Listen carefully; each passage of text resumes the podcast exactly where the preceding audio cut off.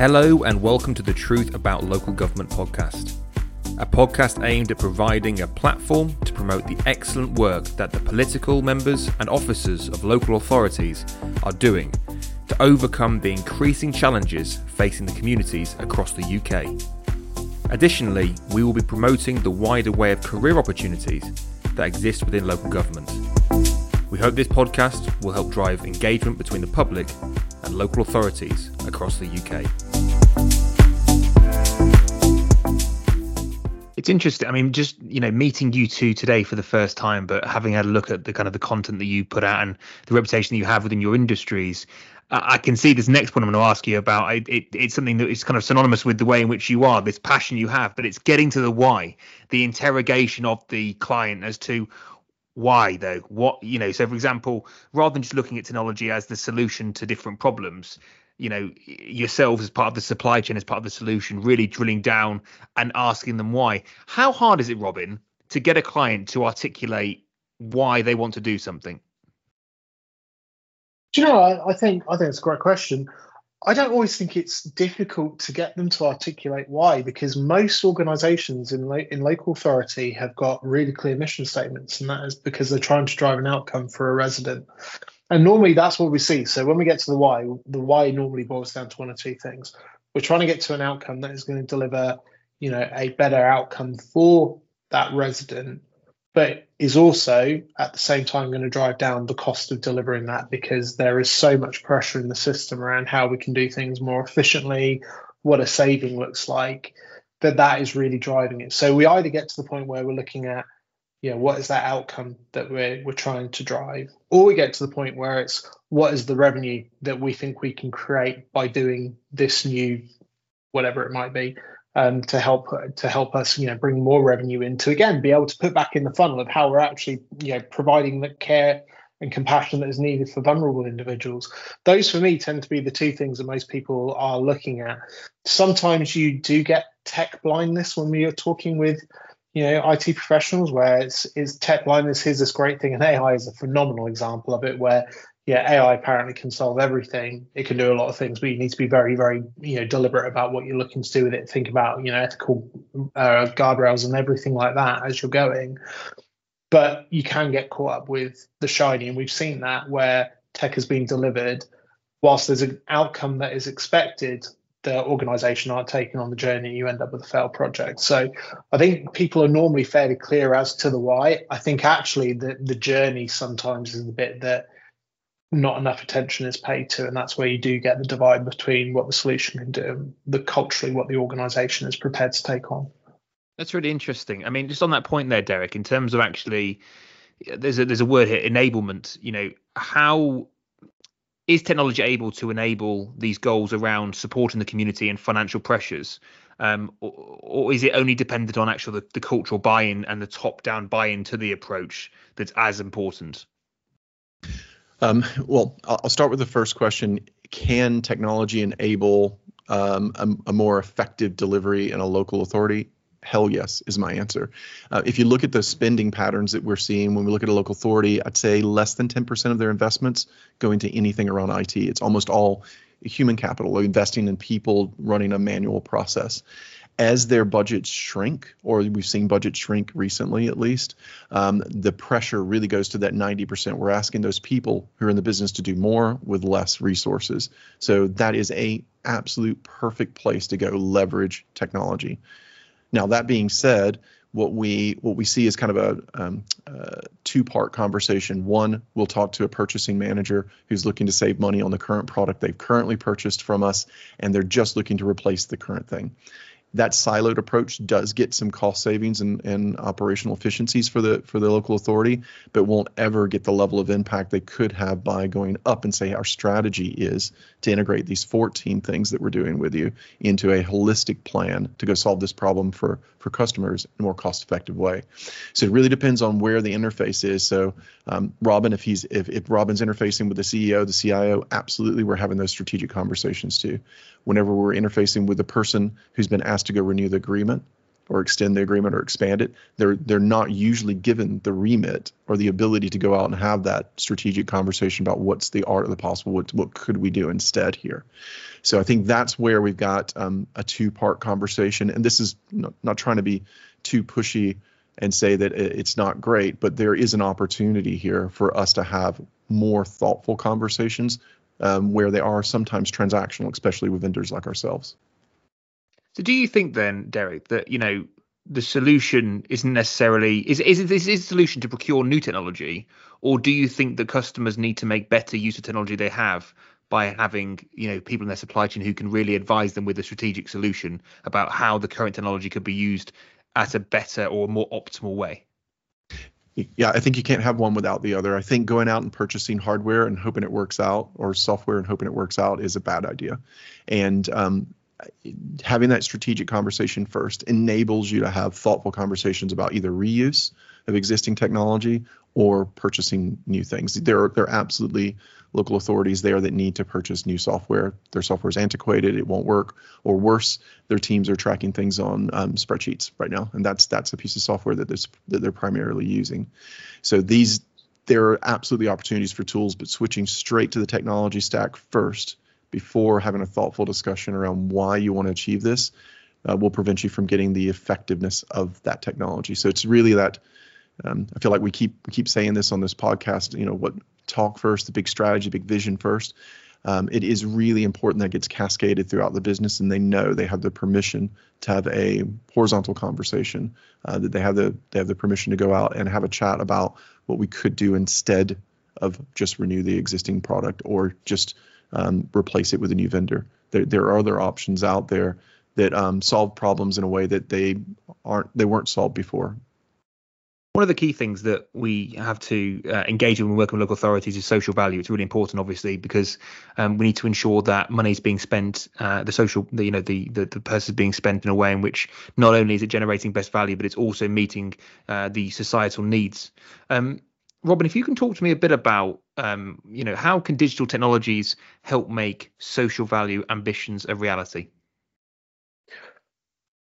Such a big question, such a big topic, isn't it? I, I, I go back to, if I give you an example. So last week, um, here at Microsoft, we ran a load of events for National Apprentice Week, right? And we brought together in that a number of individuals from private sector and a number from public sector, local authorities and employers within the region. And, and actually, what we were talking about in that conversation was a lot less about the the technology and the what it could do. Actually, what we were talking about is the skills and the pathway for creating those skills into employment roles within a region. And then what does that flow of talent look like as people go through further stages of the career and they start you know growing economically in terms of how that then goes back into the region but the key here was what does that pathway look like and how do we create that pathway in such a way that we if you think about the the expected wave um, moving forwards that many of the senior politicians are banking on at the moment around you know how we better use data how we better use ai uh, to support the economy in the uk actually how is it we're starting to think about what that wealth distribution looks like both geographically but also within every segment of society and it's not something that gets pocketed into a certain small beneficial group of individuals within society. So actually for me when we start talking about social value i think that there's a real conversation we need to have around how are we understanding the network of a region? By which i mean if you go and look at devo deals whether you're talking about a Devo deal for the Northeast, Devo deal for Cornwall, Devo deal for Nottingham and Derby, you know, actually they've all got different components of it. So they've got different economic stimulus that are going into that region. How is it we're able to understand what the economic stimulus is? What are those skills of the future that's going to be needed for them? And actually start planning for those because a lot of those skill sets are going to become increasingly based on technology skills, whether that's hard, skills in terms of developer or whether that's soft skills in terms of who are the people who can really leverage that technology to to you know gain a, a benefit for that region or for that organization they're working for. So when i think about social value there are all sorts of different areas you can go into but actually it's that how do we provide that equal opportunity and how do we get a skilling opportunity out that whether that person's going to come and work for the local authority or whether that person's going to go and work for a local private sector organization startup or or larger what does that pathway look like and that's a really really key thing for us that we're we're spending an awful lot of time working on at the moment Derek, as part of when you're interacting with clients, how big is so is is social value in the conversation in terms of when you're approached about an issue uh, that they're you know a client is experiencing within ICT, um, or when they come to you with an ambition as to what we're trying to achieve? How how regularly is social value brought up, or is something that as a supplier you're trying to make yourself stand out by bringing social value up as part of your uh, strategy and approach? So um, I think the answer is both of us really care about it. So when we, when you get into a conversation with a local authority, it's very rare that they're not interested in the society they serve. They they pick that job for a reason, right? They're they're absolutely born and bred thinking about how they want to how they can help their community, and this is their way of doing it by working at those those local authorities. Um, we're the same way at Civica. We're absolutely bought into being a government technology champion. We we we measure ourselves by how many citizens we serve, not by how many pounds and pence we make. That's how we think about it. So social value is key to what bring, brings us to work um, every day, as, as well as our, our partners at local authorities. So that match helps make the conversation a lot easier to talk about. So I'd say it's very rare that we have a conversation with local authority where it doesn't start with some kind of purpose for being, why they want to do it, what's the social value that we're adding there. Um, so I think at the, at the, very heart, that's at the start of every conversation, and then the next point usually covers into, okay, what are we measuring? What was the original uh, set of data here? And I don't want to be that guy that keeps saying data, data, data over and over again, but honestly, you just can't get away from it if you don't have the data that drives how you're going to measure yourself and the success you have in, in the market or where you're going to get that data from or how you're going to share it. It just won't work. Um, there's some great. Um, I, am one of those guys that reads lots of books. Um, John Doerr, Measure What Matters. Start with the data. Figure out which one, how you want to measure success first. So the conversations that I've had, and I don't want to pick on any particular local authority, but um, one of the ones we had where they they literally came in and said, "This is what we want to measure. We're going to measure the number of people who don't die." It's like, wow, okay, great, super powerful. uh, it, it, really it, it, catalyzes the whole conversation. Now, what's the data that you're tracking that shows this here, and how many children left unattended, or uh, mold detection issues, that kind of stuff. We really then backtrack into the data that's driving the the uh, the insights and outcomes and the activity that we want to go after. So um, yeah, it's 100% for for us at least. Like there are a lot of industries you can work in. And might not have to have that um, social value quotient at the very top of your list. I think it's pretty much impossible to work and service citizens and local governments and not have that quotient absolutely high it's really interesting. And I think it's actually really reassuring. Both of you, obviously, experts in what you do as part of the supply chain, supporting local authorities. But there is a, clearly a real passion that you have for making a difference. It's not just a transactional uh, making a fee. Robin, where does that come from for you? Because you know uh, you work for a large corporate, you know, company, but there is clearly a passion to help. Where does that Where does that start with you? Where does that come from? It's a great question. I mean, I, I think the easy answer is you, certain people, certain character traits are attracted to working in certain sectors, right? I love working in local government. I love raising money for charities. I, I think it's really important to to be giving back. Um, and I think I think some of that has just been instilled in me, you know, from an early age. We did, you know, growing up, I had someone who was very close and actually a, a kind of part of my family who was uh, in the foster care system. He came and lived with us on a regular basis, you know. And I think early on that just instilled in me that recognition that not everyone is as fortuitous as as everyone else, and we need to be leaning back in. And and that's just stuck with me. And I think when I when I work in this sector, the thing that makes me proudest of it is that I know that the work that we're doing is helping vulnerable members of society. You know, I know that I have family members, which I won't, you know, publicized, but uh, had different interactions through through care through their life. And and knowing that we're serving a sector that drives so much good is really paramount to us. And that's why you know if you look at left and right people who are working in the local government team at microsoft we are all volunteering left right and center for you know extracurricular things that local authorities are trying to drive as well. It's it's a really ingrained part of of just the culture that we have. It's it's about you know, not so much the are we selling stuff, it's actually what, what the outcomes it's driving. That's just super important for us. And Derek as well. I mean, you, you're somebody that's obviously lived and worked in, in multiple countries. Um, you know, amazing experience for yourself. What drives you, you know, to work with Civica and to deliver these fantastic solutions? Does that mean you picked up on my accent? Uh. Slightly. Uh, it yeah, was okay, a slight cool. giveaway, but uh... yeah. So you you can tell. Like I used to live in America. My pa- my family is from Alabama. My father was a Southern Baptist preacher. I lived in a trailer. I saw firsthand what not having good social care constructs and and and um, support mechanisms looks like. Um, and I, am now a British citizen. Got the passport handy here if you, if you need evidence of that.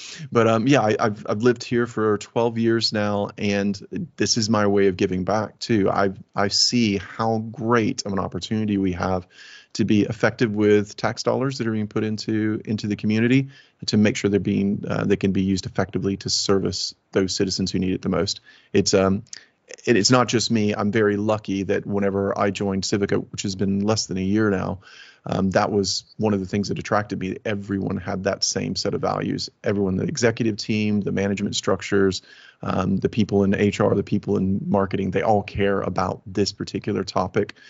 So, um, uh, yeah, I agree, completely agree with Rob. And there are just um, we're we're talking to ourselves here. Everyone on this call, everyone on this podcast, and and everyone at, at, at, the company as well. We're we're all cut from the same cloth. We want to do this to uh, impact the lives of citizens across the UK and globally, actually. Um, but it's um, it's part of who we are, and we're just getting to, to do this for for a job. So it's a it's a great it's a great way to contribute um, and still pay the mortgage. So, in terms of just so for everyone listening at home who is a chief executive or a CIO, if there was two pieces each, so four in total, a uh, piece of advice that you would give to your customers uh, to maximize the utilization of how technology can transform local government and tackle the big challenges that lay ahead for them, what would they be? I'll start with Derek, give Robin a little bit of time to think. Um, but what would your two pieces of advice be, Derek? All right, I would start with um, having um, try to have an honest, open engagement with your partner, your vendors, whoever they are. Um, tell them what you want to solve for, and um, you don't have to worry about how or how much it costs or how long it takes yet. Start with what's the problem or what's the opportunity statement. And if your partners lean in and help you figure out a solution for it, fantastic. If they don't, move on to someone else. That would be like my my very first piece of advice. Find people who will engage with your strategic planning. Um, my my second um, piece of advice would be look for ways to unlock the data you already have inside your own business. You you won't you won't know it, or you might actually know it already. That you, there's some little doors that have been closed along the years or decades inside your your your local authority that are preventing pieces of data from being shared across one another, and they might be based on legacy theorems or ideas or legacy worries or risk about data sharing.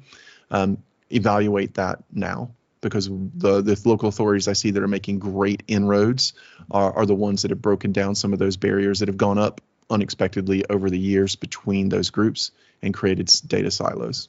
So those would be my my two recommendations. Uh, talk openly with your vendor, and if your vendor doesn't talk with you openly, move on. And uh, if um, if you've got data, I'm sure you've got it segmented, even if you didn't mean to. So go look ways to unsegment and block it, unblock it. And Robin, what would be your two points for customers to think about?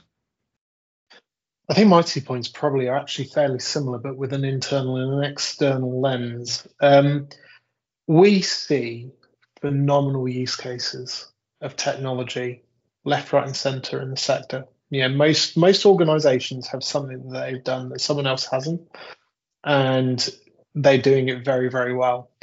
But what we're often seeing is it's siloed. So there are two things, and I think they're they're they're very much related firstly, how do you create an engine within your organization to be sharing the best practices and the best knowledge that is coming out of one part of your business and making sure other parts of the business are aware of how they've done that?